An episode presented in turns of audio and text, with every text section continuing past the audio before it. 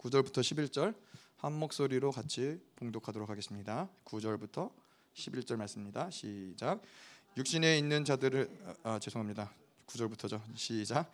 만일 너희 속에 하나님의 영이 거하시면 너희가 육신에 있지 아니하고 영에 있나니 누구든지 그리스도의 영이 없으면 그리스도의 사람이 아니라 또 그리스도께서 너희 안에 계시면 몸은 죄로 말미암아 죽은 것이나 영은 의로 말미암아 살아 있는 것이니라 예수를 죽은 자 가운데서 살리신 이의 영이 너희 안에 거하시면 그리스도 예수를 죽은 자 가운데서 살리신 이가 너희 안에 거하시는 그의 영으로 말미암아 너희 죽을 몸도 살리시리라 아멘. 네. 자, 그래서 이제 저희가 어, 제가 보니까는 이번 주까지 말씀을 끝내기가 좀 어려울 것 같아서 다음 주까지 다 다음 주까지 어, 말씀을 좀 연장을 해야 될 것 같고요. 자, 그래서 우리가 지난 주에 어, 까지 얘기를 했었죠. 로마서 8장 저희가 들어오면서 1절, 2절 사도 바울이 이야기한 것처럼 이제 그 모든 내면의 치열한 영적 전쟁을 통과하면서 성화를 이제 마치고 영화의 단계로 들어간 사도 바울이 이제 다시는 결코 정지함이 없노라라고 선포하면서 이제 이 영화의 단계에 들어간 그 감격을 이야기했는데 지난주에 우리가 무엇을 얘기했었냐면은 처음 이제 지난주 3절 이야기하면서 율법으로는 근데 이 영화의 단계에 이룰 수가 없다. 율법으로는 결코 우리가 온전하게 될 수가 없다라고 우리가 어, 말씀을 봤었죠. 자, 율법이 왜 우리로 하여금 온전케 하지 못하느냐? 아, 율법도 하나님이 주신 것이잖아요.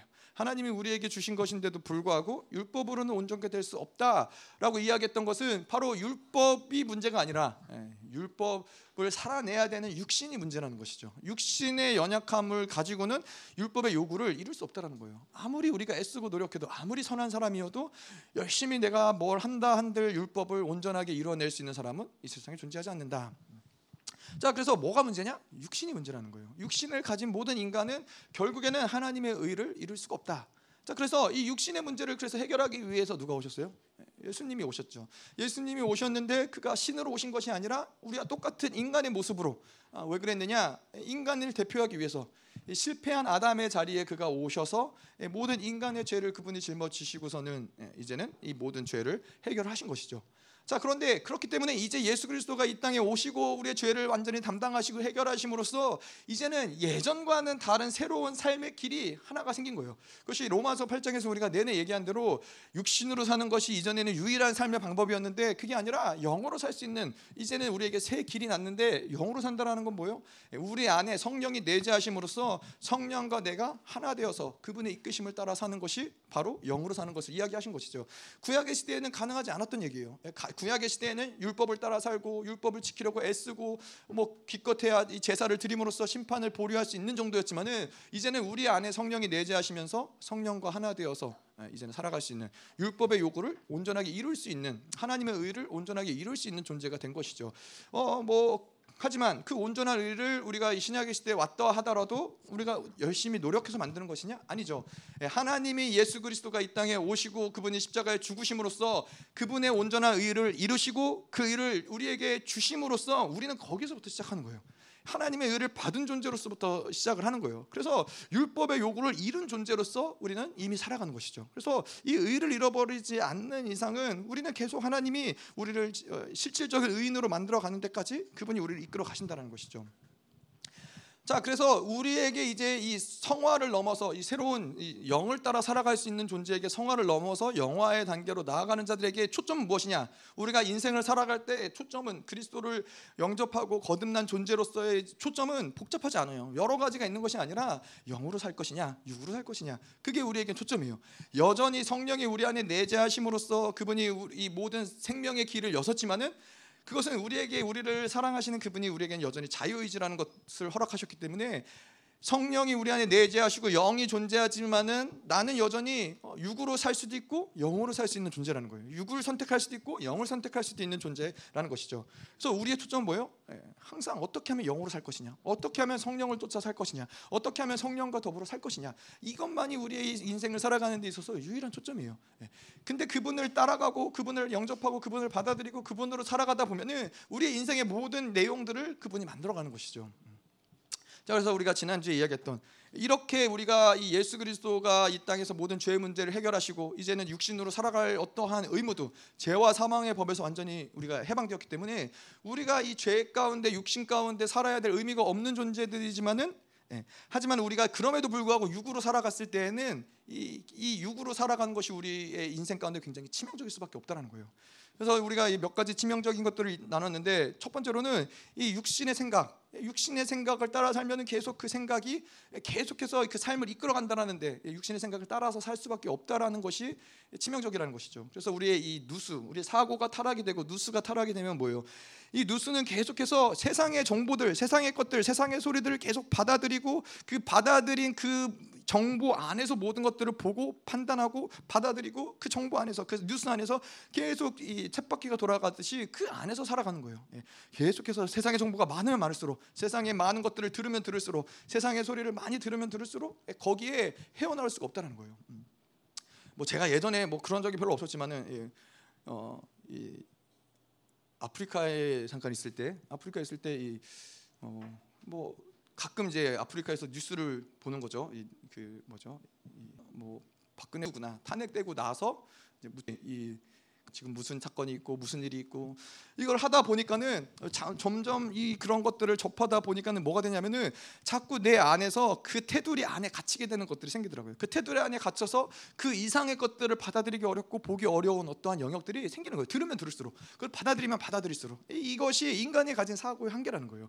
계속해서 우리가 가진 정보들, 우리가 받아들인 것들 그 안에서 모든 것들을 보게 되고 예, 그 모든 것들을 판단하게 된다는 거예요. 근데 영적으로도 마찬가지죠. 하나님이 우리에게 부여하신 누스가 깨끗한 상태에서 청결한 마음으로 하나님의 것을 받아들인 사람들은 계속 그 흐름을 따라서 하나님의 영광을 보고 하나님의 은혜를 경험하고 하나님의 믿음으로 살아가고 이것들이 계속 활성화되는데 그래서 이 육을 따라 살아가기 시작을 하면은 이 흐름을 끊어내는 게 어렵다는 거예요. 이 흐름을 인생 가운데 우리가 살아오면서 학교에 다니면서 교육을 받고 뭐 세상의 많은 정보들을 받아들이고 많은 것들을 읽고 이런 모든 세상의 모든 것들이 결국엔 우리 안에서의 어떤 이 사고의 모든 판단을 결정하는 그런 기준이 돼버린 상황인 것이죠. 그래서 한번 한번 예수 그리스도를 믿는 자들은 한 번 거듭나는 사건이 필연적으로 필요하다는 거예요. 이 모든 것들을 날려버릴 수 있는 계속 그래서 그분 이 그분의 이 거듭남을 통해서 예수 그리스도를 구주로 영접한 자들은 계속 그 예수의 피가 우리 안에서 운행이 되면서 우리 안에 이런 것들을 계속 씻어낼 수 있는 정화 작용이 우리 안에서 계속 일어날 수 있다라는 것이죠. 자 그리고 이 육체로 사는 치명적인 것은 무엇이냐? 그러다 보면은 이 사고로 살아서 뭔가 대단한 것들을 만들어내고 좋은 것들을 만들어내면 좋은데 이 세상에서 들어오는 모든 이 육체로 살아가는 것들에 대한 결론은 무엇이냐?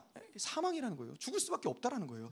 결국엔 그렇게 살아서 어디로 가느냐? 모든 인생이 어떤 화려함을 갖고 인생이 어떤 좋은 것을 갖고 뭐 인생에 많은 것을 가져도 결국 그 결론은 사망으로 향해 갈 수밖에 없다라는 것이죠. 그래서 육신으로 살아가는 건 결국 사망이고 결국엔 이 사망의 법 아래 놓여서 그 질서 안에 살아갈 수밖에 없다라는 게 육신의 치명적인 어, 결과인 것이죠. 음.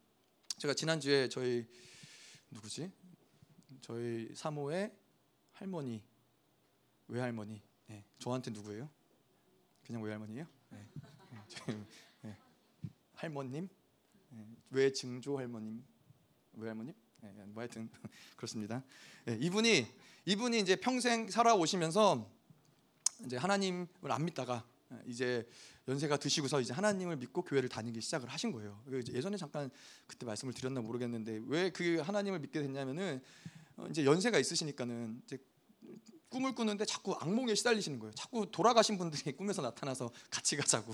어, 이제 그러니까는 이게 하나님을 믿는 사람들은 그게 그렇게 두려울 꿈이 아니잖아요. 어차피 인생은 한 번 죽는 것인데 우리는 심판대에 서는 것이 아니라 영원한 어둠이 서는 것이 아니라 빛 가운데로 나아가는 거기 때문에 하나님을 믿는 자들에게는 두려운 것이 아닌데 그렇지 않은 자들에게는 이 굉장히 죽음이라는 것을 직면했을 때 거기에서 오는 이 두려움이라는 게 아, 말할 수 없다는 거예요. 그래서 이 뭐 이렇게 이 어디죠? 안병동 이런 데 가면은 사람들이 죽을 때가 되면은 어떻게든 죽기 싫어 가지고 막 몸부림을 치면서 막 이 제가 그때도 저희 할머니 돌아가실 때도 장의사가 그런 얘기 하더라고요. 하나님 안 믿고 죽은 사람들은 모든 근육이 단단해졌대요. 왜냐면은 어떻게든 살려고 막 안간힘을 쓰기 때문에. 근데 하나님을 믿는 사람들은 예, 그 근육이 부들부들하대요. 예, 막 그렇게 죽음을 벗어나려고 예, 그 마지막 순간이 되면 저희가 평생을 살면서 별로 그렇게 죽음을 생각하지 않고 살아가는 게 일반적이잖아요. 지금 현재 급한 거, 현재 필요한 것들을 가지고 살아가지 뭐 죽음까지 고민하며 살아갈 어, 이 세상에 있는 사람들은 많지 않은데 근데 이제 죽, 는다라는 이야기를 직면하고 죽음 앞에 섰을 때는 어, 두려울 수밖에 없다라는 거예요. 그래서 죽음의 문제, 죄의 문제를 해결하지 않고 이 땅에 살아가는 거는 어, 해결해야 될 가장 시급한 문제를 해결하지 않은 채 미뤄두는 거예요. 근데 마지막 때 그래서 이분 그래서 지난 주에 저희가 이제 가서 하도 무서운 꿈을 꾸시고 그런다고 해갖고 이제 저희가 이번에 시흥에 올라간 김에 어, 좀 방문을 해서 한번 예배를 같이 좀 드려주고 그랬거든요. 그래서 몸도 좀 건강도 안 좋으시고 그래서 예배를 드려드리고 아, 그랬는데 아, 그러면서 이제 제가 계속 말씀을 좀 드렸던 게 그냥 그때 떠올랐던 하나님의 감동이 아, 이 세상에 지금까지 되게 열심히 살아오시고 신실하게 살아오시고 뭐 그래서 어, 잘 이렇게 인간적으로는 잘 살아오셨지만은 이제 죽음 앞에 서니까는 모든 게다 험한 거예요. 아니 뭐 자식들이 훌륭하면 뭐 하겠고 돈이 많으면 뭐 하겠고 뭐 내가 재산이 많고 뭐가 뭐 대단한 업적을 이루었으면 뭐 하겠어요. 죽음 앞에서는 한날 아무것도 할 수 없는 인간일 뿐인데 예, 그러면서 그러한 어떤 공허한 마음들 또 이런 것들을 하나님 말씀 좀 조명해 주시고 어, 하나님과 화목하는 게 무엇보다 중요하시다. 그래서 이제 죽음 앞에 서면 아시겠지만은 아 정말 인생 가운데 가장 가장 잘한 선택이 하나님을 믿기로 결정하신 거라고. 예. 그래서 마찬가지예요. 인간 육체로 살아가면은 이 결국에는 사망 앞에 사망을 향해 나아가는 그 인생일 수밖에 없다라는 거예요. 뭐 어떤 몸부림을 치더라도 어떠한 뭐 많은 것들을 소유하고 얼마나 착하게 살았냐, 도덕적으로 살았냐, 그것이 우리의 영혼을 구할 수는 없다라는 것이죠. 예, 우리의 죄의 문제를 해결하지 않고는 예, 우리 영원한 죽음의 문제가 해결되지 않는 것인데 육신으로 살아갈 때는 그 죄를 따라 살아갈 수밖에 없다라는 것이 문제가 되는 것이죠. 그래서 이 사망 결국엔 사망의 질서 가운데 살아가는 것인데 우리가 지난주에도 얘기했듯이 그럼 그 결국에는 왜 사망으로 갈 수밖에 없어요? 하나님과 원수가 되기 때문에 하나님이 모든 만물을 창조하시고 모든 만물을 하나님의 질서대로 모든 것들을 다스리고 통치하는데 육신으로 살아간다는 것은 하나님을 저항하고 하나님을 대적하고 하나님의 질서 밖에서 뭐 나름대로 살아가는 거예요. 나름대로 뭐 우리가 착하게 산다, 좋게 산다, 많은 것들 좋은 업적을 이루었다라고 할 수 있지만은 하나님의 질서와 상관없이 살 때에는 그것은 하나님과 원수가 되는 일밖에 안 된다라는 것이죠. 음. 자, 그래서 이 결론적으로는 뭐예요? 하나님, 이 육체로 살아가는 자들은 하나님을 기쁘게 할 수 없다. 예, 하나님을 기쁘게 드릴 수 없어요. 근데 하나님 우리가 어떻게 기쁘게 드리는 거예요? 예, 내가 뭔가를 열심히 해서 많은 뭐, 뭐 헌금을 들여서 뭐 이런 어떤 많은 봉사를 해서 하나님을 기쁘게 드리는 것이 아니라 하나님이 나를 기뻐하시는 존재라는 것을 내가 믿을 때 하나님이 그것을 기뻐하신다는 거예요. 하나님이 그것보다 더 중요한 게 없다라고 우리가 이야기할 수 있는 것이죠. 어떤 존재냐? 하나님이 우리를 위해서 이 모든 것들을 다 하늘의 모든 영광을 포기하시고 이 땅 가운데 오셨는데 내가 나를 바라볼 때 아, 하나님과 상관없는 하나님이 기뻐하지 않는 존재로 여기고 살아가는 것은 하나님의 입장에서는 굉장히 허무한 일인 것이죠. 어, 그 얼마나 사랑하셨기에 그 아들마저도 포기하시고 이 땅 가운데 보내셨는데 내가 나 하나님 앞에 기뻐하는 존재가 아니라는 것. 근데 육신으로 살아가면 그럴 수밖에 없다라는 거예요. 예, 우리가 지난주에서 얘기했잖아요. 우리 자녀들이 부모님께 대적하고 부모님께 반항하고 부모님 이야기를 안 들으면서도 그래도 부모님 나는 우리 엄마 아빠한테 사랑받는 존재야, 기뻐하는 존재야라고 믿고 살아가는 것이 아, 어렵다라는 거예요. 가능하지 않다라는 거예요. 자꾸만 부모님과 멀어질 수밖에 없는 이런 사건들이 계속 일어날 수밖에 없다라는 것이죠. 그래서 우리는 목숨을 걸고 이를 득득하면서도 어떻게든 아, 하나님이 나를 기뻐하시는 존재다라는 것을 계속 선택해야 돼요. 예, 그것을 잃어버리면은 하나님과의 관계가 사실은 예, 먹먹해지는 것이죠. 자, 그래서 우리가 이렇게 지난주에 이 육신으로 사는 것에 대해서 얼마나 이것이 치명적이냐 이런 것을 얘기했는데 그래서 육체가 아닌 영으로 살아야 된다 이런 얘기를 했는데 자, 오늘 말씀을 보면서 어떻게 하면 영으로 사는 것이 그러면 죄와 사망의 법에서 우리를 승리하게 하는 것인데 어떻게 그게 가능한 것이냐? 영적인 원리가 무엇이길래 영으로 사는 성령을 따라 살아가면 되는데 그, 그 원리가 무엇이냐? 우리가 이 말씀을 믿고 하나님을 믿을 때 그냥 막연하게 예수님 믿으면 구원받는다. 아, 뭐 그것이 가장 중요한 뭐 본질이라고 얘기할 수 있지만은 그 안에 하나님이 그냥 막연하게 이러한 것들을 믿으라고 얘기 안 하시고 모든 영적인 원리들 왜 왜 우리가 죄를 지으면 영원한 사망일 수밖에 없는지 근데 그 영원한 사망을 어떻게 해결하는지 우리가 마찬가지로 이 성화의 단계에서 이 영화로 우리가 더 거룩하고 온전해지기 위해서는 열심히 노력하면 돼요? 아니에요. 노력으로는 우리의 구원을 이룰 수도 없고 우리의 온전함을 이룰 수도 없어요. 그렇다면은 어떻게 해서 우리가 온전해지느냐? 그것은 바로 영으로 살아가야 된다. 성령을 쫓아 살아가야 된다. 근데 왜 성령을 쫓아 살아가는데 그것이 우리로 하여금 어, 이 모든 죄와 사망의 법에서 우리를 자유케 하고 온전케 하느냐? 아, 그 원리를 오늘 말씀을 통해서 오늘 본문을 통해서 좀 보도록 하자는 거죠. 그래서 원리를 모른다고 우리가 구원을 받지 못하나요? 어? 아니 그렇진 않아요. 하나님이 우리로 하여금 죄와 사망의 법을 이기게 하셨구나. 이것을 깨달아 알때 이것이 이 고민되는 것들 있죠. 아, 내가 이래서 이런데 하나님이 그래도 날 구원하실 수 있을까? 내가 쓸데없는 필요 없는 불필요한 고민들이나 이런 것들이 많아질 수밖에 없다는 것이죠. 자, 그래서 오늘 본문 가운데 핵심은 무엇이냐? 음, 자, 그이 오늘 본문을 통해서 죄와 사망의 통치 아래 평생을 살아왔지만 그런 우리가 어떻게 해서 이렇게 이 영화의 단계로 나아갈 수 있느냐? 어떻게 승리한 것을 믿을 수 있느냐? 어, 이것을 볼 텐데 그게 중심이 바로 11절 말씀에 예수를 죽은 자 가운데서 살리신 이의 영이 너희 안에 거하시면 사실 이것이 오늘 말씀 가운데 가장 핵심적인 말씀이라는 거예요. 예수를 사망에서 부활로 예수가 죽을 수밖에 없었고 예수가 이 모든 죽음 가운데서 부활로 이끄신 그 영이 우리 안에 거하시면은 이미 그 사망을 이기신 그 승리하신 그 예수의 예수가 그그 영이 예수를 부활로 이끄셨죠. 그 영이 그 예수를 부활로 이끄셨는데 동일한 그 영이 우리 안에 거하시기 때문에 우리도 어떻게 해요? 우리도 그 모든 사망의 통치를 승리로 이끌어갈 수 있다는 것이죠. 그래서 그 확증된 승리의 공식이 우리에게 주어졌다는 거예요. 아, 뭐 쉽게 말해 그런 거죠. 어, 우리가 요즘에 예전에는 요리하는 게 참 어려웠잖아요. 실제로 요리를 막 하고 뭐 요리를 이제 뭐 부모님한테 배우고 어, 뭐 그러지 않고선 사실 요리하는 거를 배우는 게 쉽지 않았죠. 근데 요즘 시대는 좀 다르잖아요. 요즘 시대는 그냥 그, 그 레시피를 찾으면은 어떻게 뭐 얼만큼 넣어야 되고 뭐 얼만큼 해야 되고 그러면 맛있는 음식이 예, 뚝딱하고 나오잖아요. 그래서 제가 저희 사모랑 처음 연애할 때 저희 사모가 집에서 요리를 해본 적이 없는 거예요. 그런데 그럼에도 불구하고 연애할 때 이제 어, 맛있는 것을 좀 갖다 해주고 싶어서 그래서 이제 계란말이를 맞죠? 계란말이였는데 계란말이가 이렇게 두꺼웠어요. 어, 그게 기 특하죠. 그래도 어, 요리도 한 번도 해보지 않았는데. 음. 네, 그랬는데 이제는 요리를 곧잘 해요. 어, 요리를 곧잘 하는 게 비결이 무엇이냐? 예, 인터넷에 많은 레시피가 존재하기 때문에 그거 보고 그대로 따라하면은 어, 실패하기 어렵다는 거예요. 아 근데 저는 잘 못해요. 저는 잘 못하는 게 레시피를 보고 따라 하다가 아 그냥 아 모르겠다 그냥 대강 넣어버려요. 아 그냥 이 정도면 되겠지. 왜냐면 이게 레시피가 뭐 1인 기준이라면 저희는 뭐 5인, 6인치를 만들어야 되잖아요. 그러니까 이게 계산하는 게 나중에는 어려워지는 거예요. 그러니까 그냥 뭐이 정도 넣으면 되겠지. 그러면 항상 예, 맛이 없다라는 거죠. 예, 이거 마찬가지로 맛, 무엇을 얘기하느냐? 이 성령께서 예수 그리스도 안에서 죽음을 이기시고 사망을 이기시고 부활하신 그 동일한 영이 우리 안에 계시는데 그 영을 따라서 살기만 한다면은 예수 그리스도가 경험하신 그 승리가 마찬가지로 우리에게 그 승리로 갈 수 있다라는 것을 이야기하는 거예요. 그것이 복잡하거나 어렵거나 뭐 우리가 뭔가를 노력하거나 그것이 아니라 우리는 계속 영을 따라 살아가면 영을 선택한다면은 그것은 우리에게 어려운 일이 아니라는 것이죠. 자, 그래서 요 핵심을 가지고 오늘 말씀을 좀 보도록 하죠. 자, 9절 만일 너희 속에 하나님의 영이 거하시면 너희가 육신에 있지 아니하고 영에 있나니 누구든지 그리스도의 영이 없으면 그리스도의 사람이 아니니라. 자, 그 오늘 본문에서 조금 저희가 까다롭게 볼 수 있는 부분들이 뭐냐? 뭐 하나님의 영, 어, 뭐 그리스도의 영, 어, 뭐 이런 표현들. 어, 뭐 9절에서도 그렇고 10절에서도 그렇고 뭐 그리스도께서 너희 안에 계시면 그 영은 의로 말미암아 이런 것들이 좀 어, 복잡하려면 복잡할 수 있어요. 뭐 그냥 뭐 상관없이 또 그냥 뭐 큰 맥락에서 이해해도 어렵지 않은 부분이지만은 우리가 이 어떻게 해서 우리가 이 모든 영화의 단계 이것을 승리하며 나아갈 수 있는지를 볼 때는 이런 것들을 좀 구체적으로 보는 것이 중요한 부분이 있다는 거죠. 하나님의 영이 거하신다. 음.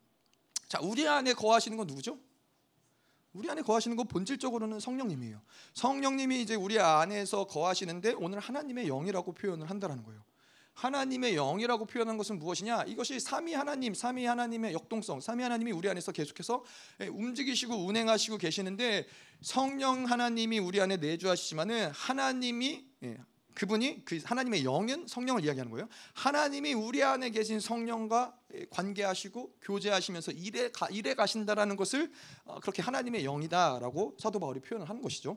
뭐 그렇잖아요. 사도 바울이 이런 어떤 특별한 목적이 없이 하나님의 영, 그리스도의 영, 뭐 이런 것들을 구분지어서 그냥 영이라고 하기도 하고 뭔가를 이것들을 구분짓는다라는 것은 사도 바울이 그것을 구분지음으로써 어, 전하고자 하는 어떤 포인트가 초점이 있다라는 거예요. 그래서 하나님의 영이다 그런 그렇게 이야기하는 것은 바로 우리 안에 성령이 계시지만은 그 성령이 삼위 하나님이기 때문에 성령 하나님이 하나님과 교제함으로써 그 하나님이 우리 안에서 일하시는 어떤 영역들을 이야기하는 것이죠. 자, 그래서 어, 뭐 음, 하나님과 성령의 관계 안에서 일하시기 때문에 음. 자 그래서 이 이거는 실질적으로 사도 바울이 지금도 경험하고 있는 실질적인 상태고 이것을 현재형으로 기록돼 있어요. 현재형으로 기록돼 있다는 건 뭐냐면은 이것이 뭔가 과거에 어떠한 사건에 특정한 누군가에게 있었던 그런 일을 이야기하는 것이 아니라 지금도 우리 안에서 예, 역사하고 있는 이 현재형으로 썼다는 것은 그런 거죠. 이 어, 뭔가 이것이 뭐 예를 들어서 어디 어, 이렇게 인터넷에서 이 가게가 오늘 여는지 안 여는지 오늘 운영을 하는지 안 하는지 뭐 찾아볼 때 뭐 그러면은 거긴 뭐 네이버에 보면 이제 운영 중이다, 뭐 운영 중이지 않다, 영업 시간이 아니다, 뭐 이런 식으로 나오잖아요. 그래서 이 현재형으로 이거 썼다는 것은 무엇이냐면은 지금도 동일하게 아, 하나님이 그러한 방식으로 운행을 하신다라는 거예요. 그것이 끝나지 않았다는 거예요. 모든 이 구약의 제사와 제물과 이 모든 것들은 끝난 거예요. 이 모든 운영이 끝났어요. 운영 시간이 끝난 거예요. 하지만 이 성령이 우리 안에 내재하시면서 예, 하나님과 이 모든 것들을 관계하시면서 교류하시는 삼위 하나님의 역사하심은 여전히 진행 중이라는 것을 이야기하는 것이죠. 자, 뭐 그런 케이스들이 우리가 뭐 여러 가지 있겠지만은 뭐 우리가 잘 아는 대로 성령이 우리 안에 계시면서 하나님이 어떻게 해요? 하나님이 기름 부으시고 하나님의 기름 부으심을 따라서 성령이 운행하실 수 있는 것이죠. 예, 그러한 것들이 성령과 하나님과 함께 우리 안에서 역동적으로 운행하시면서 만들어가는 어떤 사역적인 어, 모습인 것이죠. 자, 그래서 여기서 너희가 육신에 있지 아니하고 어, 자, 그러면은 너희가 육신에 있지 아니하고 무엇을 얘기하는 거냐면은 성령 하나님이 우리 안에 계실 때 하나님의 영이 우리 안에 계실 때 육신의 존재는 우리 안에 함께 동일하게 거할 수 없다라는 거예요. 함께 동일하게 역사할 수 없다라는 것을 이야기하고 있다는 거예요. 육체로 살 때에는 어떻게 돼요? 반대로 성령께서 운행하시기 어렵지만은 영으로 살 때 성령이 우리 안에 거하신다. 성령이 우리 안에서 역사하신다. 이것은 무엇을 얘기하느냐? 육신과 성령이 함께 같은 시간에 같이 공존하는 것이 아니라 예, 육신을 선택하면 육신을 따라서 그 인생을 살아가는 것이고 성령을 따라 선택하면 성령을 따라서 그 인생을 살아가게 된다는 것이죠. 어, 이것이 뭐 중요하냐? 이것이 중요해요. 왜 중요하냐? 우리 안에서 계속해서 성령이 역사하느냐, 육신이 역사하느냐 이것이 구분이 명확하게 어, 우리 애매모호한 이 혼란이 뭐요? 어, 내가 육신으로 살지만은 아 그래도 나는 여전히 어, 성령의 운행하심 가운데 살아가고 있어. 이러한 어떠한 이 착각, 애매모호한 기준들이 우리 안에 있다라는 거예요. 아, 여전히 내가 세상에서 이 세상의 것들로 충, 충만히 살아가지만은 아, 그래도 내 안에 성령님이 여전히 나와 동행하시고 역사하고 계셔. 이렇게 혼란스럽기 때문에 이러한 구분이 명확하지 않기 때문에 영으로 살아가는데 어려움이 있다라는 거예요. 이것이 명확해지면 명확해질수록 영으로 살아가는 것이 우리에게는 수월해진다라는 것이죠. 그래서 어떠한 순간에 아 지금 내가 영으로 살지 않기 때문에 이거는 현저하게 육신이구나. 육신이 모든 내 인생의 어떤 방향성, 흐름들, 내 인생의 모든 구체적인 어떠한 영역들을 그 육신이 이끌어 가는구나. 이것이 깨달아질 때 아, 이것을 회개하고 돌이키고 영으로 전환할 수 있는 것이지. 이것이 애매모호할 때는 그냥 그러한 육신의 상태를 방치할 수 있다라는 거예요. 아, 그래도 하나님이 나를 사랑하실 거야. 그래도 하나님이 나를 인도해 가실 거야. 뭔가 애매모호한 상태를 계속 유지하다 보면은 예, 그러한 부분에서 정확하게 싸워야 될 것들, 정확하게 우리가 넘어가야 될 것들을 보지 못할 수 있다는 것이죠. 음. 자, 그래서 이 육신에 있지 않고 어, 영에 있나니 이건 뭐예요? 하나님의 영과 내가 하나된 상태를 이야기하는 것이죠. 나와 하나님이 어, 하나된 상태. 어, 그렇기 때문에 이거 육신이 될 수 없는 것이고 만약에 내가 육신과 내가 하나가 되어 있다면은 하나님의 영과 나는 분리된 상태를 이야기하는 것이죠. 하나님과 내가 하나가 되지 않은 상태를 이야기하는 거예요. 자 그렇게 분리된 상태에 성령이 내 안에서 일하실 수 없다라는 건 뭐예요? 그러면은 우리는 필연적으로 어, 뭐 living 푸시케 하나님 그렇게 살아가는 상태이고 어떤 내게 이끄심을 받지 않는 상태는 모든 것이 결국에는 내 생각으로 살아가는 상태이고 어떤 내 노력, 내 열심, 자기 정보, 자기 힘으로 살아가는 상태가 될 수밖에 없다라는 거예요. 음. 근데 우리는 어떠한 존재예요? 하나님이 우리 어떠한 존재로 부르셨어요? 나와 하나님의 영이 하나가 되어서 하나님이 공급하시는 것들, 하나님이 주시는 것들, 하나님 것들로 살아 받으면서 살아갈 수 있는 아, 그런 존재로서 살아가야 되는데 육신을 선택하며 살아가면은 성령이 개입할 수 없다라는 거예요. 성령과 육신이 같이 공존하면서 우리를 이끌어 가시지 않는다라는 거예요. 그래서 내 안에서 우리가 지난주에 얘기했던 대로 아, 내가 하나님이 날 기뻐하시는구나. 아, 이것이 확증이 안 되면 그나 그래서 내가 평안하구나. 내 안에 생명이 역사하는구나. 이것이 확증이 안 되면 뭐예요? 우리는 훌륭하게 육신으로 살아가고 있고 우리 안에서 성령 과 분리되어 있는 상태다라는 것을 알 수 있다는 것이죠. 자, 그래서 이 누구든지 어, 그리스도의 영이 없으면 그리스도의 사람이 아니니라. 이것이 어, 어디에서 나오느냐? 어, 이것이 중요한 맥락이긴 한데 이건 어떻게 보면 굉장히 무서운 고백인 것이죠. 누구든지 그리스도의 영이 없으면 그리스도의 사람이 아, 그리스도의 사람이 아니라. 자, 왜 이것이 어, 무서운 말이냐? 어, 이게 어디에서 나오느냐가 중요한 건데 로마서 8장에서 이 이야기를 하고 있다는 거예요. 로마서 3장에서 사도 바울이 이 얘기를 했다면 누구든지 그리스도의 영이 없으면 그리스도의 사람이 아니라 이 3장에서 이 얘기가 나왔다면 우리가 어떻게 생각할 수 있어요? 아 그렇지 거듭나지 않은 사람은 그리스도의 사람이 아니지. 아, 직 하나님의 어떠한 예수 그리스도를 받아들이지 영접하지 않은 사람은 그리스도의 사람이 아니지라고 이야기할 수 있다라는 거예요. 자 그런데 그것이 아니라 8장에서 이것을 이야기하고 있다라는 게 어, 우리가 봐야 될 영역인 거예요. 로마서 8장은 뭐예요? 우리가 7장에서 모든 내면의 모든 성화의 과정 가운데서 치열한 영적 전쟁을 치르고 이제 8장에서 이제 정말 해방되었다. 모든 이 죄와 이 육체의 어떠함들 가운데서 우리가 해방되었다라고 선포한 그러한 단계에 있는 공동체에게 그러한 자들에게 뭘 얘기하는 거예요? 그리스도의 영이 없으면 그리스도의 사람이 아니다. 그 어떠한 영적인 상태가 어떠하든지 그 영적인 단계가 어떠하든지 상관없이 그리스도의 영이 없으면은 음, 그리스도의 자녀가 아니라는 거예요.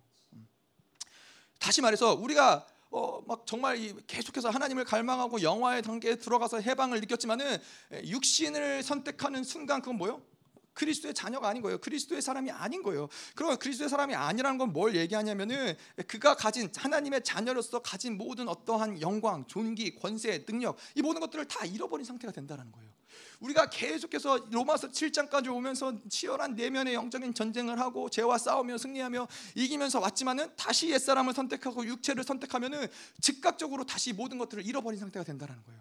그러면 뭐예요? 원수가 원하는 대로 원수가 이끌어 가는 대로 이끌림을 받을 수밖에 없는 상태예요. 원수가 생각을 집어넣어 주면은 그 생각을 따라 생각하고 원수가 말을 집어넣으면 그 말을 따라 말하게 되고 모든 것들을 판단하게 되고 그리스도의 모든 존귀를 다 빼앗, 겨 버린 상태가 즉각적으로 어, 그렇게 될 수 있다라는 거예요. 음. 그러한 측면에서 이것이 무서운 것이죠. 음. 자, 아, 그래서 이 그리스도의 영이란 아, 그렇다면 이것은 무엇을 얘기하는 거냐? 그리스도의 영이라는 것은 예수가 그리스도가 된 사건. 이 성경을 보면 사도 바울이 이야기할 때 예수라고 이야기할 때가 있고 예수 그리스도라고 이야기할 때가 있고 예, 여러 가지 표현들 예수를 향해서 쓰는 표현들이 있다는 거예요. 자 그런데 의도적으로 사도 바울이 그리스도의 영이다라고 이야기한 것은 무엇이냐면은 그리스도가 된 사건, 그리스도가 뭐예요? 아, 그분이 왕이라는 거예요. 그분이 왕이신데 그 왕에 대한 사건을 그리스도의 영, 영은 성령을 이야기하는 것인데 그것을 확증해 주는, 그것을 증거하는 것이 성령이라는 거예요. 그래서 그리스도의 영, 왕적인 존재를 확증해 주는 것이 바로 성령이다. 그래서 성령이 우리 안에 내주하시면서 그 무엇을 확증하세요? 그리스도의 영 하나님이 우리가 그리스도가 왕적인 존재로서 우리 안에 내주하시면서 우리 우리 또한 그 왕적인 모든 존귀와 영광을 누리게 하신 것을 성령이 계속 확증해 주는데 예, 우리가 아까도 이야기한 것처럼 그리스도의 영이 없으면은 이 모든 그리스도가 우리에게 허락하신 왕적인 모든 권세, 능력, 존귀 이것들이 완전히 우리랑 상관없는 것이 어, 돼버린다는 것이죠. 음. 자, 그래서 우리가 어떠한 상태에 있든지 사르스를 선택하면 육신을 선택하면은 그것을 다 잃어버리는 거예요. 어? 그다 어떠한 것도 우리한테는 뭔가 내가 소유하고 축적하고 내가 이것을 가짐으로써 이것을 누리고 어떠한 상태든지 상관없는 것이 아니라 우리에게는 무엇을 쌓았느냐가 중요한 것이 아니라 지금 현재 내가 어떤 상태냐, 하나님과 어떠한 관계의 상태냐 이것이 중요한 것이죠. 어. 그래서 이 신앙생활을 한다는 것은 행위가 그렇게 중요한 것이 아니에요. 행위를 하는 사람들은 뭐예요? 내가 이렇게 했으니까 어, 마땅히 이런 대우를 받아야지. 아, 내가 이렇게 열심히 노력하면서 봉사하며 섬겼으니까 아, 당연히 내가 이러한 교회에서 이러한 대우를 받아야지. 이건 다 행위에 근거한 행위에 근거한 것들이에요. 하나님 이 하나님과의 관계에 있는 자들은 하나님은 행위를 기억하지 않으세요. 지금 현재 내가 얼마나 하나님을 어, 우리가 목요일에 이야기한 것처럼 얼마나 하나님을 알아가기 원하느냐.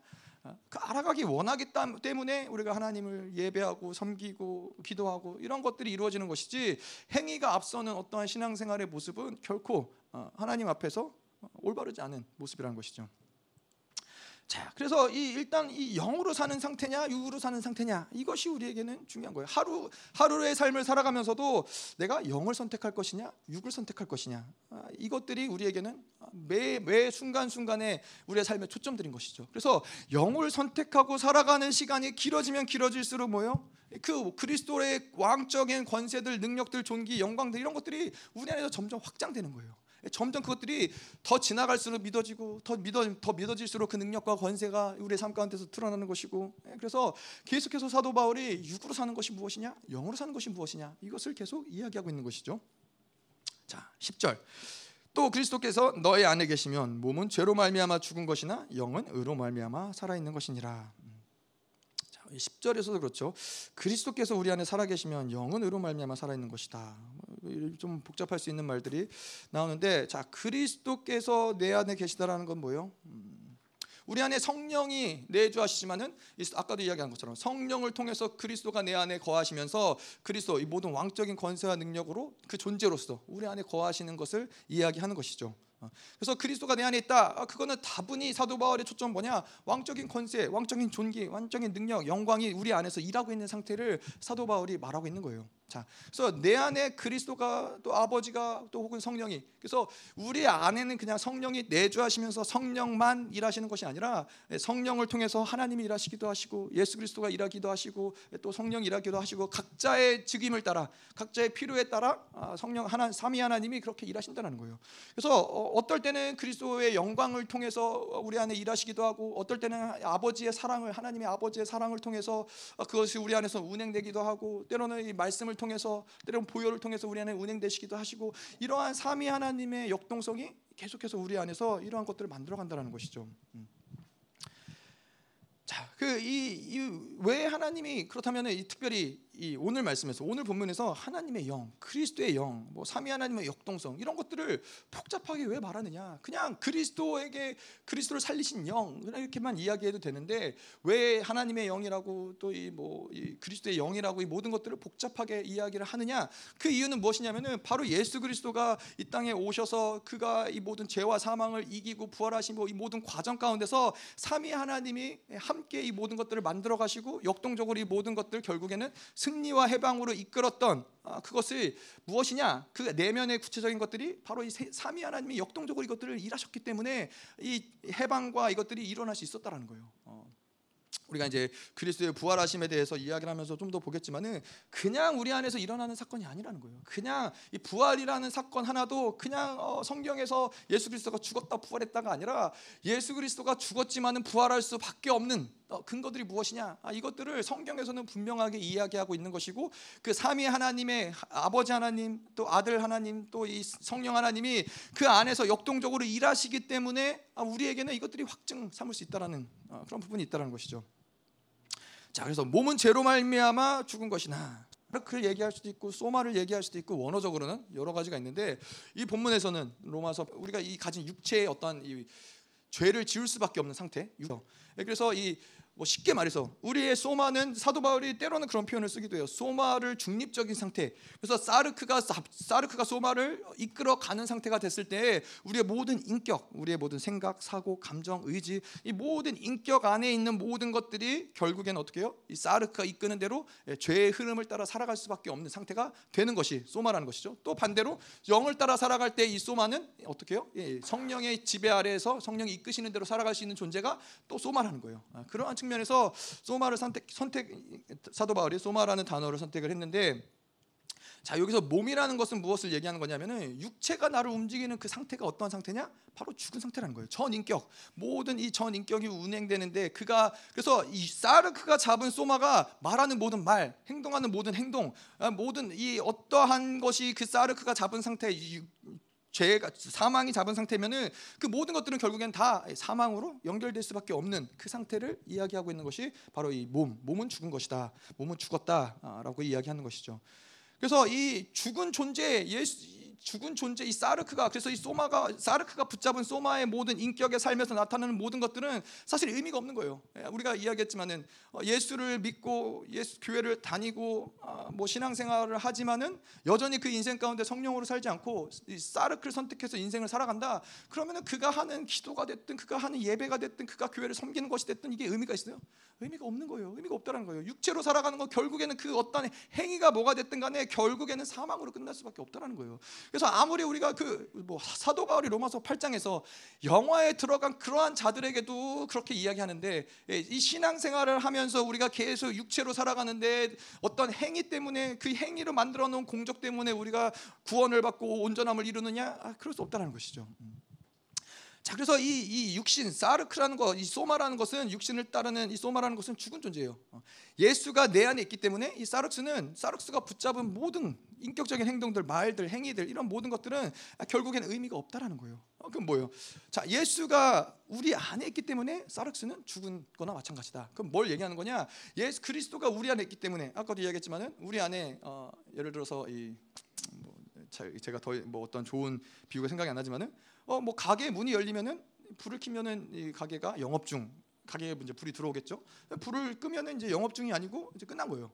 근데 마치 그리스도가 우리 안에 없을 때에는 사르스가 우리 육체가 가진 어떠한 욕구와 탐욕과 육체의 어떠한 죄를 따라 살아갈 수밖에 없는 어떠함이 항상 영업 중이었어요. 그거밖엔 다른 게 없었어요. 그냥 계속 그 상태로 살아갈 수밖에 없는 거예요.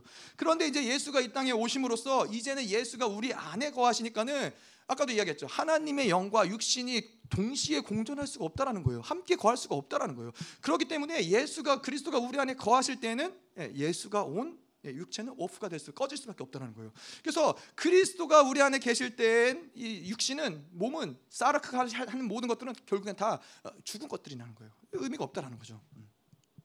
그래서 이 우리가 이런 얘기를 하는 뭐 이런 표현들을 쓰지만은 하나님 없이 어, 얻는 돈들, 하나님 없이 뭐 하는 생각들, 하나님 없이 하는 행동들 이런 것들은 별로 의미가 없다라는 거예요. 이런 모든 것들은 있으면 있고 없으면 없고 예. 우리에게 중요한 것은 무엇이냐? 하나님이 우리에게 지금 어, 무엇을 주시느냐, 무엇을 일하시느냐, 하나님이 우리와 어떤 관계 가운데 있느냐 이것이 우리에게 중요한 것이지 예, 그렇지 않은 하나님 없이 받은 돈들 그래서 어, 뭐 특별히 뭐 교회 안에서는 부정하게 받은 부정하게 벌은 돈들 어, 뭐, 뭐, 뭐 다른 영혼을 해치면서 어, 뭐, 뭐 술집을 한다거나 뭐 그러면서 하나님께 드리는 돈들이 의미가 있어요?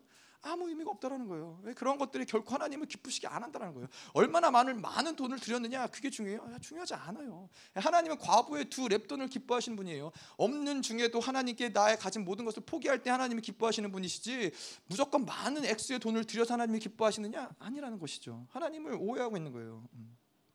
의미가 없는 거예요. 하나님으로 살아가며 하나님을 알아가며 하나님을 더욱더 가까워지기를 원하시는 것을 하나님이 기뻐하시고 또 그러한 하나님과의 관계 가운데서 우리가 포기하는 모든 것들을 하나님이 기뻐하시는 것이지 예, 그냥 그냥 육신으로 살아가면서 예, 많은 헌금을 많은 섬김 많은 무엇을 한다 한들 예, 그거는 하나님과 관계없는 것이죠. 음. 자, 그래서 영은 의로 말미암아 살아 있는 것이니라. 의로 말미암아 살아 있는 것이다. 자, 그래서 이제 육신 그리스도가 내 안에 계시면 육신은 몸은 죽은 것인데 영은 의로 말미암아 살아 있다. 아, 자, 이것은 무엇을 얘기하냐면은 우리가 그래서 육신이 죽은 상태인데 내가 몸을 짓고 있으면은 내가 이 몸으로서 죄를 짓고 있으면은 그거는 죽은 상태라고 저희가 이야기했죠. 자, 근데 이렇게 죽은 상태, 죄를 짓는 상태가 영은 죽은 아, 이 몸은 죽은 상태인데 그렇다면 영은 영은 어때요? 영은 죽은 상태예요? 영은 살아 있는 상태예요? 오늘 말씀에 이렇게 나와 있잖아요. 영으로 말미암아 살아 있다. 말씀에 있는 것처럼 육신이 죄를 짓고 사르크를 따라서 이 완전히 죽은 상태에서 죄를 짓는 상태에 있지라도 하나님의 의를 한번 받아들인 사람에게는 그 영은 의로 인하여 살아있는 존재라는 거예요. 아, 이것도 우리에게 있어서 굉장히 중요한 아, 부분이라는 거예요. 그래서 이것을 통해서 우리가 무엇을 알 수 있냐면은 무엇을 이야기하는 거냐면은 존재적인 의인이다 이런 얘기를 하는 거예요. 우리의 어떠한 사르크를 선택했든 선택하지 않았든 사르크의 악을 여전히 죄를 짓든 죄를 짓지 않았든 이것이 중요한 것이 아니라 한 번 그 거룩하심을 받은 의, 를 받아들인 존재에게는 그 영은 여전히 영은 의로 말미암아 살아있는 존재라는 거예요. 이것이 우리에게는 굉장히 중요한 어, 부분들인 거예요. 왜냐하면 이러한 영은 의, 로 인해서 살아 있기 때문에 뭐가 가능해요? 반전이 가능한 것이고 회개가 가능한 것이고 예, 하나님을 돌이키는 것이 가능한 거예요. 존재적인 의인이니까 그 존재를 바꿔놓을 수 있는 존재를 흔들 수 있는 것이 이 세상에는 존재하지 않아요. 이 세상에는 가능하지 않아요. 유일하게 가능한 건 뭐예요? 내가 구원의 구원을 취소할 때, 내가 그 구원을 받아들이지 않을 때, 하나님의 입장에서는 결코 구원을 취소하지 않으세요. 어떠한 상황, 어떠한 환경, 이스라엘이 그렇게 하나님께 악을 저지르고 하나님을 배신하고 배반하고 포로로 끌려가고 예루살렘의 성전이 무너지고 모든 것을 다 잃어버린 것 같은 상태에서도 하나님은 이스라엘을 버리시지 않으세요. 하나님 이스라엘 배신하지 않으세요. 하지만 예, 우리가 구원을 받은 자들이 하나님의 구원 난 필요 없다 이제 하나님의 구원 내가 원하지 않는다. 구원을 취소할 때 그것이 취소 하나님 그 우리의 입장에서 취소될 수 있지만은 하나님의 입장에서는 결코 한 번 주신 구원은 하나님께서 거두시지 않는다는 것이죠. 음. 자, 그런데 이제 문제가 있어요. 자, 이렇게 해서 육으로 살아도 우리가 육체로 산다 할지라도 우리의 영은 존재적인 의로서 살아 있는데 그러한 존재적인 의인으로서 살아 있지만은 아, 이 육체를 선택하며 살아갈 때 무엇이 문제가 되냐면은 영이 활동 못 한다는 거예요. 우리 안에 내면에 있는 성령이 활동할 수가 없다라는 거예요. 두 존재 영과 육이 성령과 우리 안에 육신이 동시에 공존하면서 동시에 살아갈 수 없는 성령께서는 그래서 뒤로 물러나실 수밖에 없는 육신이 앞서서 우리의 인생을 이끌어갈 수밖에 없는 상태가 된다라는 것이 아, 문제라는 것이죠. 자 그런데 그런데 우리에게 소망은 뭐요? 아, 존재적인 은이기 때문에 언제든지 죄를 지어도 회개할 수 있다는 거예요. 이건 옛사람으로 선택하고 옛사람으로 살고 아무리 나락에 떨어진다 할지라도 우리에게는 존재적인 의 여전히 나는 하나님의 의롭다 여김을 받은 자, 자라는 거예요. 그렇기 때문에 언제든지 회복이 가능해요. 언제든지 회개가 가능해요. 이것이 우리에겐 중요한 것이죠. 음. 자, 그래서 이 생각해 보세요. 우리가 죄를 지었을 때에도 육으로 살 때에도 아, 하나님이 우리 영은 살아 있는 존재인데 우리가 더 나아가서 영으로 살려고 애쓰고 어떻게든 이 죄를 육체를 선택하지 않고 성령과 더불어 살려고 할 때그 아, 영은 살아 있는 정도가 아닌 것이죠. 성령과 더불어서 계속 승리하며 계속 기뻐하며 감격하는 상태가 바로 영을 선택하며 살아가는 상태인 것이죠. 자, 그래서 이 어, 우리가 회개가 가능한 이유는 뭐예요? 죄를 지었기 때문에 죄를 지었기 때문에 물론 회개를 하는 것이죠. 죄를 안 지었는데 회개할 일은 없잖아요.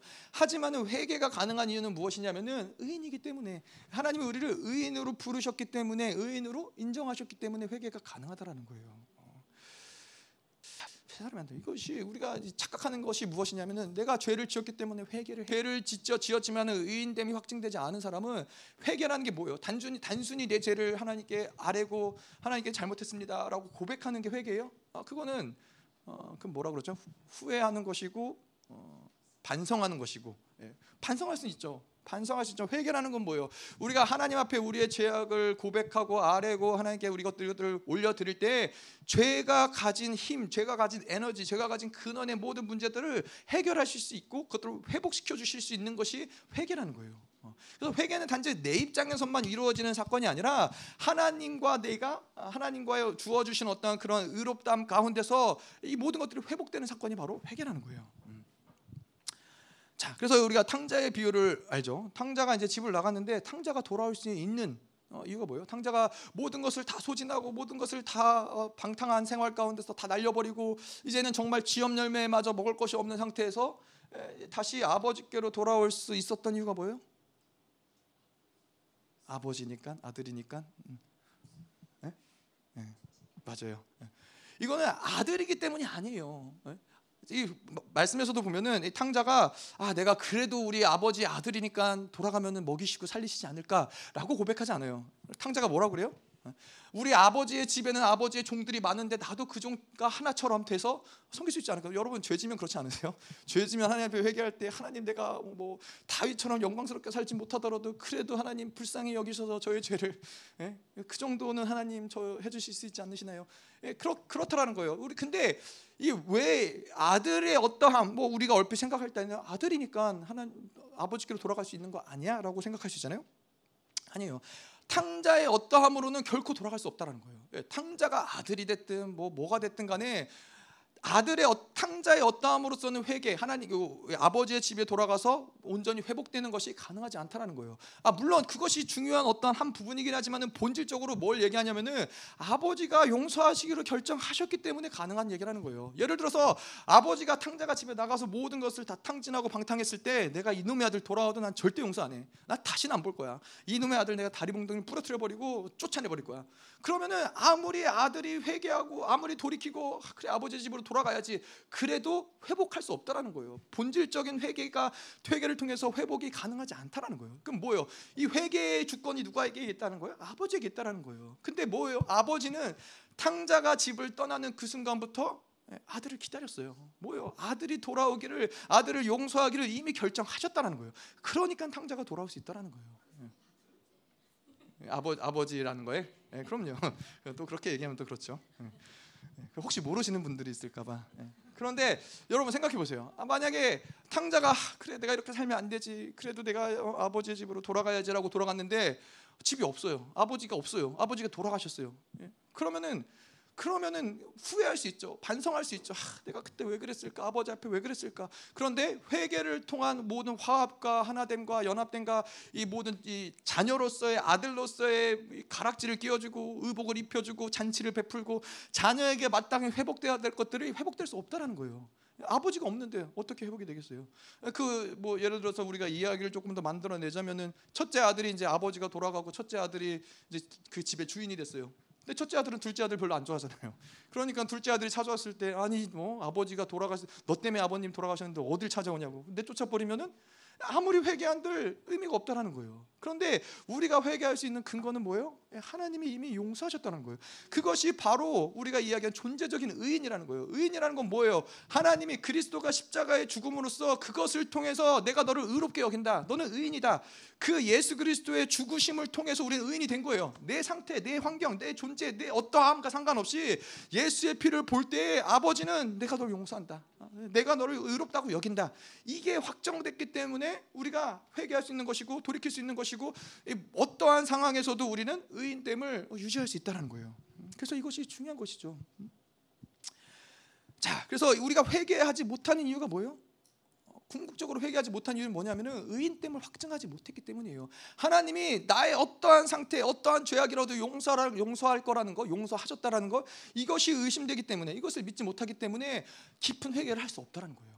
그래서 의인 됨이 중요해요. 내가 얼마나 죄를 지었냐, 내가 얼마나 악인이냐. 어, 제가 뭐 일반적인 교회를 다니면서 보통 회개 이야기할 때는 어, 십자가 앞에서 너의 죄로 예수님이 십자가에서 죽으셨고 얼마나 악한 죄인이고 어, 여기에 초점을 많이 맞추는 경우들이 있어요. 아니에요. 우리에게 중요한 거는 하나 예수 그리스도가 죽음으로써 우리가 의인이 되었다라는 것이 중요한 거예요. 내가 의인 됨을 의심하지 않기 때문에 기꺼이 회개할 수 있는 거예요. 기꺼이 회개 자리에 올 수 있는 거예요. 기꺼이 죄를 짓, 짓는 그 즉각적인 순간에 하나님께 나아가서 그 죄를 아뢰 수 있는 거예요. 그 죄를 아뢰 때 하나님이 즉각적으로 용서하시니까 이미 용서하셨고 어떠한 것도 용서하실 거라는 걸 우리가 알기 때문에 회개라는 것이 두려울 이유도 회개라는 것이 뭐 짐, 짐같이 느껴질 이유도 없는 것이죠. 음. 즉각적으로 우리가 모든 주권과 권세를 원수에게 빼앗겼지만은 회개하고 돌이키는 순간 그것들이 다 회, 회복이 되는 거예요. 탕자가 돌아왔을 때 아버지가 그에게 가락지를 끼우고 의복을 입히고 잔치를 베풀고 이게 회개의 모습이라는 거예요. 우리가 죄를 짓고 회개할 때 이러한 모든 회복의 역사들이 우리에게 일어나는 것이죠. 음. 자, 그래서 이 의인됨의 의인의 이 의인이 모습은 어떤 모습이냐? 의인됨의 확증이 무엇이냐? 그 의인이라고 자기의 의인됨의 확증을 가진 자들은 쓰러지는 것에 결코 자기의 초점을 가지지 않아요. 아, 또 넘어졌어. 나는 안 되나 봐. 내가 아무리 노력해도 변하지 않아. 여전히 나는 똑같아. 넘어지는 것에 초점을 가지지 않아요. 의인은 이 죄의 문제가 이미 해결된 존재들인 거예요. 심판의 문제가 이미 해결된 존재인 거예요. 넘어질 수 있어요. 근데 거기가 초점이 아니라는 거예요. 그럼 의인의 초점은 뭐예요?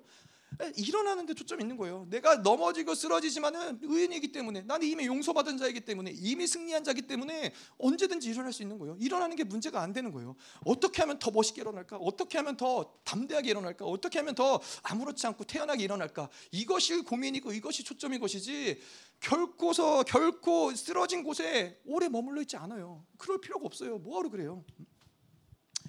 자, 그래서 내가 의인이냐 아니냐 아, 이것을 보면 우리가 어떻게 이것을 어떤 어떻게 알아요? 이것을 무엇을 보면 알 수 있어요? 네. 의인된 존재들은 쓰러지지만은 문제 삼지 않아요. 패할 수 있지만은 문제되지 않아요. 쓰러진 곳에 오래 머물러 있지 않아요. 쓰러지는 것 자체도 어, 결코 우리의 관심이 아니에요. 우리의 관심은 뭐요? 기다려라. 어, 내가 지금은 넘어지지만은 두고 봐라. 내가 어떻게 일어나는지, 내가 어떻게 승리하는지. 하나님이 이미 승리를 나에게 주셨는데 여러분 그렇잖아요. 뭐 우리가 소위 얘기하는 하나님이 우리에게 이 모든 영광스러운 교회를 주셨을 때는 교회에게는 하나님 어떤 것도 제한하지 않으신다 그랬어요. 그렇기 때문에 뭐 우리가 예를 들어 사업을 하다가 뭐 제 무제한으로 하나님 모든 걸 공급하시는데 100억을 가지고 사업을 하다가 망했어요. 아, 근데 망했지만 알아요. 내가 100억으로 모자랐지만 하나님이 1000억을 주실 걸 알아요. 그럼 그 사람이 100억 날린 것 때문에 고민하고 걱정하고 염려하겠어요? 아니에요. 고민 하나님께 나아가서 1000억 하나님 나 이번에 망했어요. 하나님이 1000억을 제공하시면은 어떻게 1000억 가지고 다음번에 승리할까? 어떻게 성공할까? 이런 고민을 할 수 있겠죠. 근데 하, 또 망했구나. 아니 망하는데 뭐가 문제가 돼요? 하나님이 또 주시는데. 이 기회가 다 날아가고 이젠 끝이다라고 하면 문제가 되겠죠. 절망할 수 있겠죠. 근데 존재적 의인이라는 건 뭐예요? 어떠한 상황, 어떠한 상태, 어떠한 이 상황 가운데 넘어졌을지라도 그것이 우리에게 문제되지 않는 존재라는 거예요. 그러니 뭐하러 거기 머물러 있어요? 넘어진 자리에 머물러 있는 것은 누가 기뻐하는 거예요? 원수가 기뻐하는 거예요. 원수가 속이는 거예요. 이미 패배한 원수가 어? 원수와 더불어 같이 우리가 앉아 있으니까는 얼마나 행복하겠어요. 얼마나 기쁘겠어요. 어? 같이 나와 영원히 영원한 지옥으로 영원한 불멸로 영원한 이 불의 구덩이로 같이 들어가자. 이게 원수가 원하는 것이죠. 자, 그래서 결론은 뭐예요? 예, 영은 우리가 육체로는 죄를 선택하고 이 몸은 죄 사망의 통치 가운데서 죄 가운데 죽음 가운데 있을 수 있지만은 영은 여전히 아, 영은 여전히 살아 있다는 거예요. 영은 여전히 생명의 역사가 일어난다라는 것이죠. 반전이 가능한 것이고 회개가 가능한 것이고 예, 이것이 계속해서 우리에게 자 11절 너희 안에 거하시는 그의 영으로 말미암아 너희 죽을 몸도 살리시리라. 자 예수를 헷갈릴 수 있는 뭐 예수를 죽은 자가 살리신 이의 영이 무엇이고 그리스도 예수를 왜 그리스도 예수라 그랬고 예, 초반에는 왜 예수라 그랬고 또 중간에는 왜또 그리스도 예수라 그랬고 아, 또 너희 안에 거하시는 그의 영은 또 무엇이고 아, 이런 것들이 어, 안 복잡하려면 하나도 안 복잡하고 또 복잡하려면 또 복잡할 수 있다는 것이죠.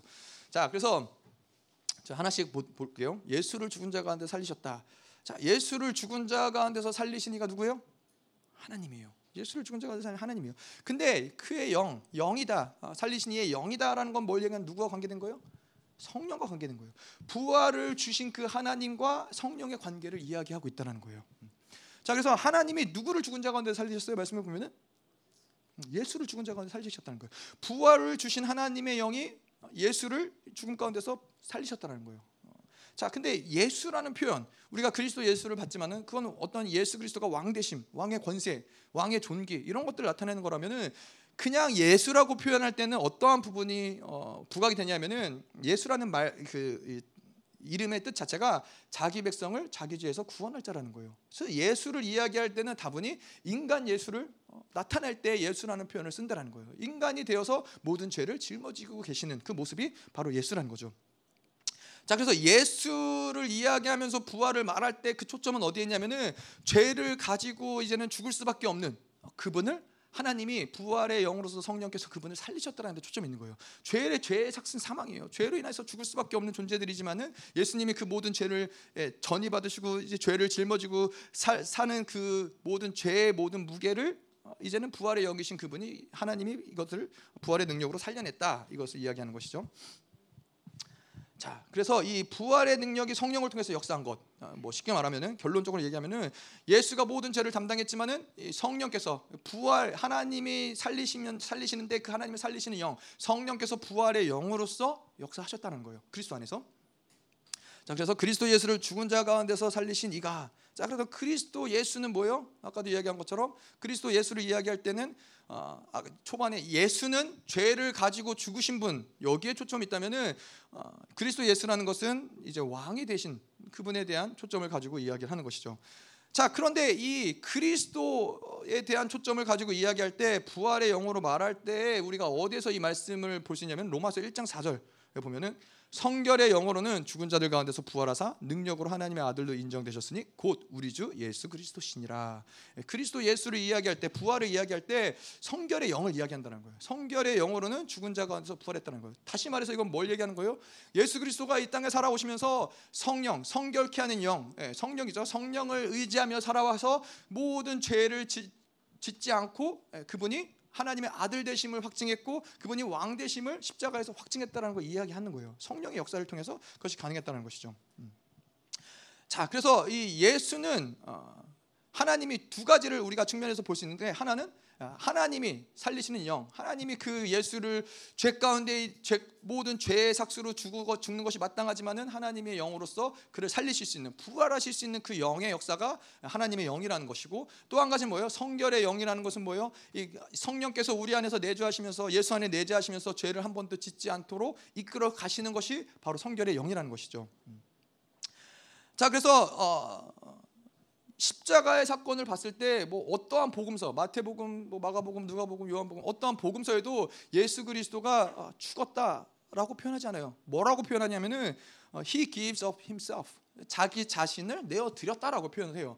그 뭐예요? 자기가 죽고 사는 문제를 자기가 선택할 수 있는 것인데 하나님이 죽기로 결정을 하셨다는 거예요. 예수 그리스도가 자기가 스스로 자기의 목숨을 포기했다는 거예요. 이 주권이 자기 왜 왜 예수님은 죄로 인해서 죄의 대가로 인해서 죽음을 당해야 되는 것인데 그는 죄를 짓지 않았어요. 사망의 질서가 어떠한 죄든지 해결되지 않은 죄로 인해서 결국 그것은 사망으로 연결되는 것인데 예수는 죄를 짓지 않았기 때문에 성결의 영으로 죄를 짓지 않았기 때문에 그는 뭐요? 그는 죽을 필요가 없었다는 거예요. 그는 죽을 어떠한 사망의 어떤 주권 아래 죽는 것이 아니라 자기가 스스로 선택을 하여서 십자가의 죽음을 선택했다. 권세 그것이 권세인 것이죠. 죽을 권세, 살릴 권세가 그분에게 있었다는 걸 얘기하는 거예요. 자, 그래서 정리하자면은 예수 그리스도 안에 있는 그 부활의 초점은 뭐예요? 첫 번째로는 성결의 영이 있는 것이죠. 아, 첫, 아니, 첫 번째로는 이 부활의 영. 예, 성령이 우리 안에 내재하시고 아, 예수 그리스도 안에 성령이 내재하셨는데 그 영이 어떤 하나님의 영으로서 예수 그리스도를 살리는 영으로 역사하셨다는 거예요. 또 한 가지는 뭐예요? 예, 성결의 영으로서 죄를 짓지 않고 온전하게 거룩하게 성령께서 이끄셨기 때문에 예, 그분이 부활하실 수 있었다. 그래서 예수 그리스도 부활을 얘기할 때는 이 두 가지의 영이 아, 성령 안에서 두 가지의 DNA를 가지고 성령이 역사하셔서 부활을 어, 가능케 하셨다라고 우리가 볼 수 있는 것이죠. 자 그렇다면 이제 어, 이것이 예수 그리스도 안에서 부활케 하신 것이 성령인데 우리 안에 내재하는 성령도 동일한 성령이라는 거예요. 내재하시는 성령이 계시는데 그 성령은 어떤 성령이 어떤 영이에요? 부활의 영이라는 거예요. 아까도 이야기한 대로 우리의 어떠한 죄악, 우리의 어떠한 죄, 우리의 모든 이 죄, 죄의 어떠한 모습이 되었든 간에 그분 그것을 살릴 수 있는 건 누구예요? 그 모든 죽음에서 사망에서 살릴 수 있는 건 누구예요? 하나님이세요. 하나님이신데 그 부활의 영이신 성령이 우리 안에 내재하셨다는 거예요. 예수를 통해서 예수가 이 모든 것들을 죽음을 이기시고 승리하신 것처럼 부활의 동일한 부활의 영이 그리스도 안에 있었던 그 영이 우리 안에 거주하 거하시면서 죄를 승리로서 사망을 승리로서 이끌어 가실 수 있다라는 것이죠. 것이죠. 음. 또한 가지 뭐예요? 그리스도의 영, 성결의 영이라는 거예요. 한 번도 죄를 짓지 않았기 때문에 살아날 수밖에 없는 존재가 되었다는. 우리의 이 모든 죄로 인하여서 우리가 구원을 받고 성화의 단계로 나아가니 모든 걸 이끌어 가시는 게 누구예요? 성령께서 이끌어 가시는데 죄로 인하여 죽을 수밖에 없는 우리에게 부활의 영으로서 모든 사망의 통치에서 우리를 살리셨을 뿐 아니라 우리를 거룩하고 온전하고 영화로 이끌어 영화로움을 이끌어 가는 것이 성결의 영으로서 우리를 이끌어 간다는 거예요. 근데 이것이 왜 우리에게 중요해요? 이것이 우리에게 아 그래 그렇게 가다 보면 알, 알, 알아지는 어떠한 영역이 아니라 이미 예수 그리스도가 그것을 확증했어요. 성령으로 살아갈 때 어떠한 인류의 모든 과거, 현재 모든 인류의 어떠한 이, 이 칠흑 같은 죄악이 됐더라도 하나님은 그 거기 가운데서 생명을 창출하시고 부활을 가능케 하시는 분이 하나님이신데 그 영이 우리 안에 거하신 것이고 또 이 땅 가운데 죄를 한 번도 짓지 않을 수 있는 그 모든 비결이 성결의 영이신 성령이 어, 예수와 함께 하셨기 때문인데 우리 안에 그 성령이 계신다라는 것이죠. 그러니까 예수를 통해서 부활의 사건, 부활의 사건이 왜 중요하냐? 예수 죽음 과 사망을 이기신 그 사건, 그 성령이 우리 안에 내재하심으로써 부활을 보면은 아, 그걸 확증하는 거예요. 아, 우리도 사망을 이길 수 있구나. 우리도 영화로움에 들어갈 수 있구나. 우리가 죄를 이길 수 있구나. 이것을 성령이 내재하신 동일한 성령이 내재하시기 때문에 이것을 확증할 수 있다는 거예요. 아멘. 자, 그래서 어, 너희 안에 거하시는 그의 영으로 말미암아 너희 죽을 몸도 살리시리라. 그 성령이 우리 안에 거하시기 때문에 죽을 몸도 살린다라는 거예요. 어. 죽을 몸이 뭐예요? 뭐 죽을 몸이라는 것은 결국은 사륵스가 이끌어가는 모든 인격 모든 전 인격적인 삶의 모습들이라는 거예요. 그래서 우리가 사륵스 사륵스가 모든 것을 다 통치하고 다스리고 우리의 죽음을 우리를 죽음으로 인도하고 내가 말하는 모든 말, 행동, 언어 이 사륵스가 선택했을 때 이 모든 것들이 다 결국 사망을 향해서 나아가는 것인데 이러한 상태일지라도 이러한 죽을 몸이라도 어떻게 해요? 성령이 내 안에 거하시면은 죽을 몸도 살리신다라는 거예요. 왜 살릴 수 있어요? 아까도 이야기한 대로 그분은 부활의 영이시고 그분은 성결의 영이시기 때문에 그렇다는 거예요. 음. 자 그래서 성령이 우리 안에 역사하는 순간 전인격적으로 우리에게는 살리시는 영의 역사가 일어난다는 거예요. 그래서 우리가 말을 해도 그 말을 통해서 생명이 나아가고 우리가 들어도 모든 듣는 것이 생명의 역사가 일어나는 것이고 모든 행동 가운데도 살리는 역사가 회복하는 역사가 소생하는 역사가 성령이 우리 안에 내주하심으로써 이것이 가능해진다는 거예요. 그래서 죽음과는 상관이 없는 사망과는 상관이 없는 존재로서 하나님이 우리를 계속 이끌어 가신다는 것이죠. 음. 자 그래서 우리의 매일매일 살아간다는 거예요. 생명이냐 죽음이냐 예, 그래서 제가 늘 얘기하지만 이 운동 선수가 이제 올림픽에 나가야 되면은 이제 몸무게가 체중이 중요하잖아요. 1kg만 넘피게 나가든 어디에 나가든 간에 그것을 매일같이 내가 지금 1kg가 쪘냐 안 쪘냐 이거 경기를 뛸 수 있느냐 없느냐 이, 금메달을 딸 수 있느냐 없느냐와 본질적인 문제이기 때문에 매일같이 그래서 뭘 먹느냐 뭘 내가 어떤 활동을 하느냐 이게 중요 굉장히 중요하잖아요. 우리도 마찬가지인 거예요. 매일같이 우리가 살아가는 데 있어서 아, 내가 지금도 죽음을 선택했느냐, 생명을 선택했느냐, 옛사람 육신을 따라 살아가고 있느냐, 성령이 나를 이끄시고 있느냐, 이것이 우리에게는 굉장히 민감한 부분이고 예민할 수밖에 없는 부분이라는 거예요.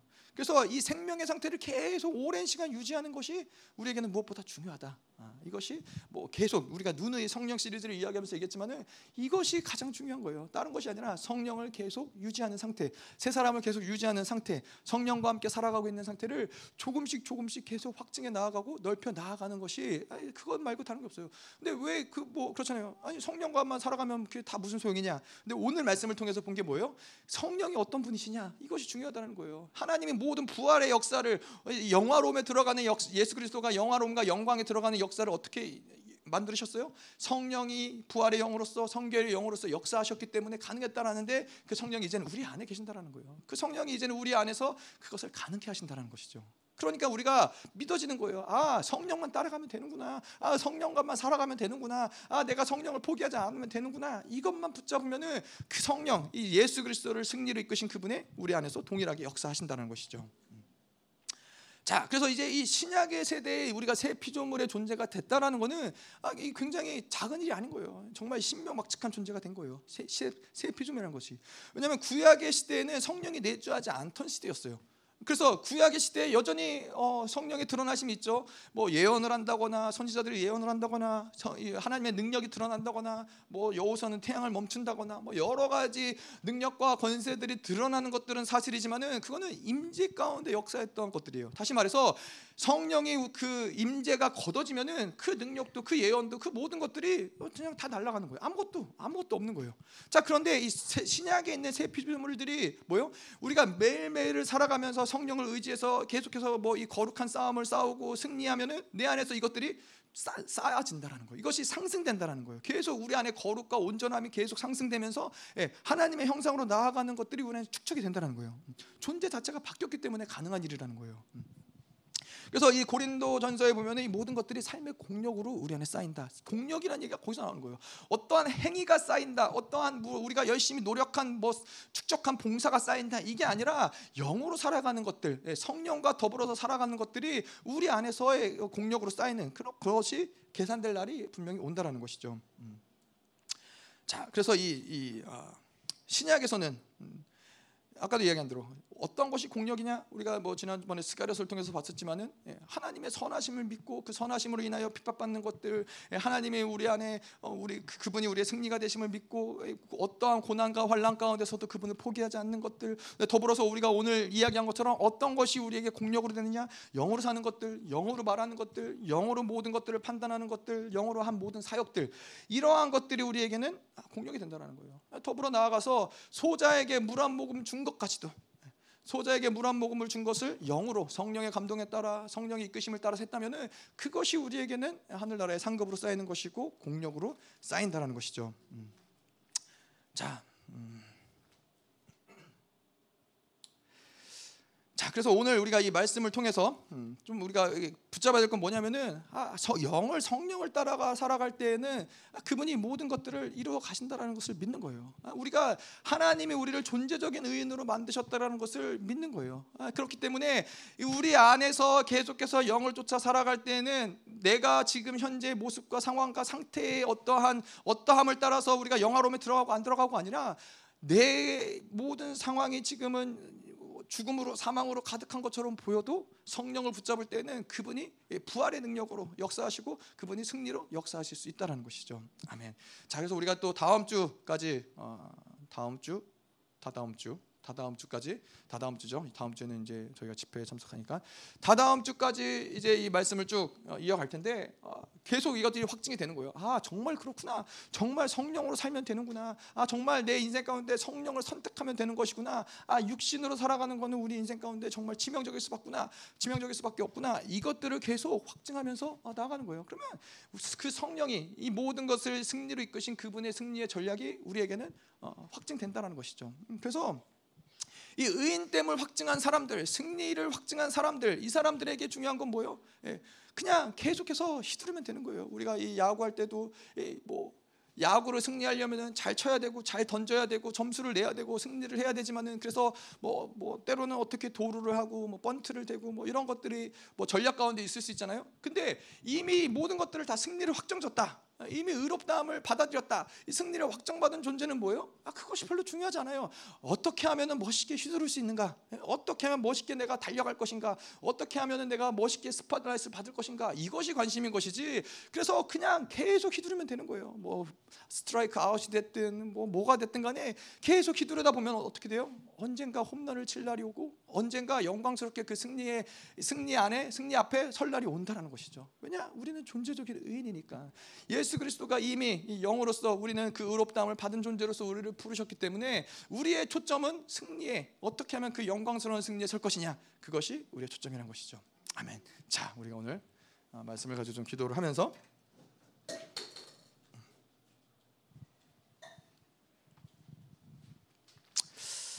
자, 또 집회 가운데 나아갈 텐데, 자, 어, 여러분 믿어지세요? 이 우리가 뭐 이거는 사실 로마서뿐만 아니라 에베소서에도 동일하게 사도 바울이 이야기하는 거예요. 예수 그리스도 안에 역사한 그 능력이 무엇인지 에베소 교회에게 보기를 원한다, 알기를 원한다. 어, 예수 그리스도 안에 있는 그 능력이 우리 안에서 역사하기 때문에 그 능력이 동일한 능력과 권세와 그 동일한 지혜와 이 모든 것들이 우리 안에 역사하는데 그 능력과 권세가 결국에는 우리를 승리로 이끌어갈 수밖에 없다라는 거예요. 성령이 계시지 않으면 모르지만은 성령이 우리 안에 계시다라면 이거는 우리에게 너무나 기정 사실인 거예요. 그렇기 때문에 원수의 어떠한 고소, 원수의 어떠한 정제감, 원수의 어떠한 소리도 우리에게는 무의미한 거예요. 이미 이미 승리가 우리 안에 있는 존재인데 이미 이 모든 것들을 승리하신 그분의 능력과 권세, 성령이 우리 안에 부활의 영으로서 그분이 우리 성결의 영으로서 우리 안에서 지금도 운행하고 계시는데 이거는 시간의 문제일 뿐이지 이것을 어떤 우리의 어떠함으로 결정짓는 게 아니라는 것이죠. 하지만 그럼에도 불구하고 우리가 지금도 육신을 선택해서 육신으로 살아간다면은 아, 그렇다면은 그리스도의 자녀가 아니라는 거예요. 모든 것을 한 순간에 다 빼앗긴다는 거예요. 모든 권세, 모든 존귀, 모든 능력이 예, 육신으로 살아가는 자들에게는 사실은 허락되지 않는 것이죠. 이것이 존재할 수 없는 것이죠.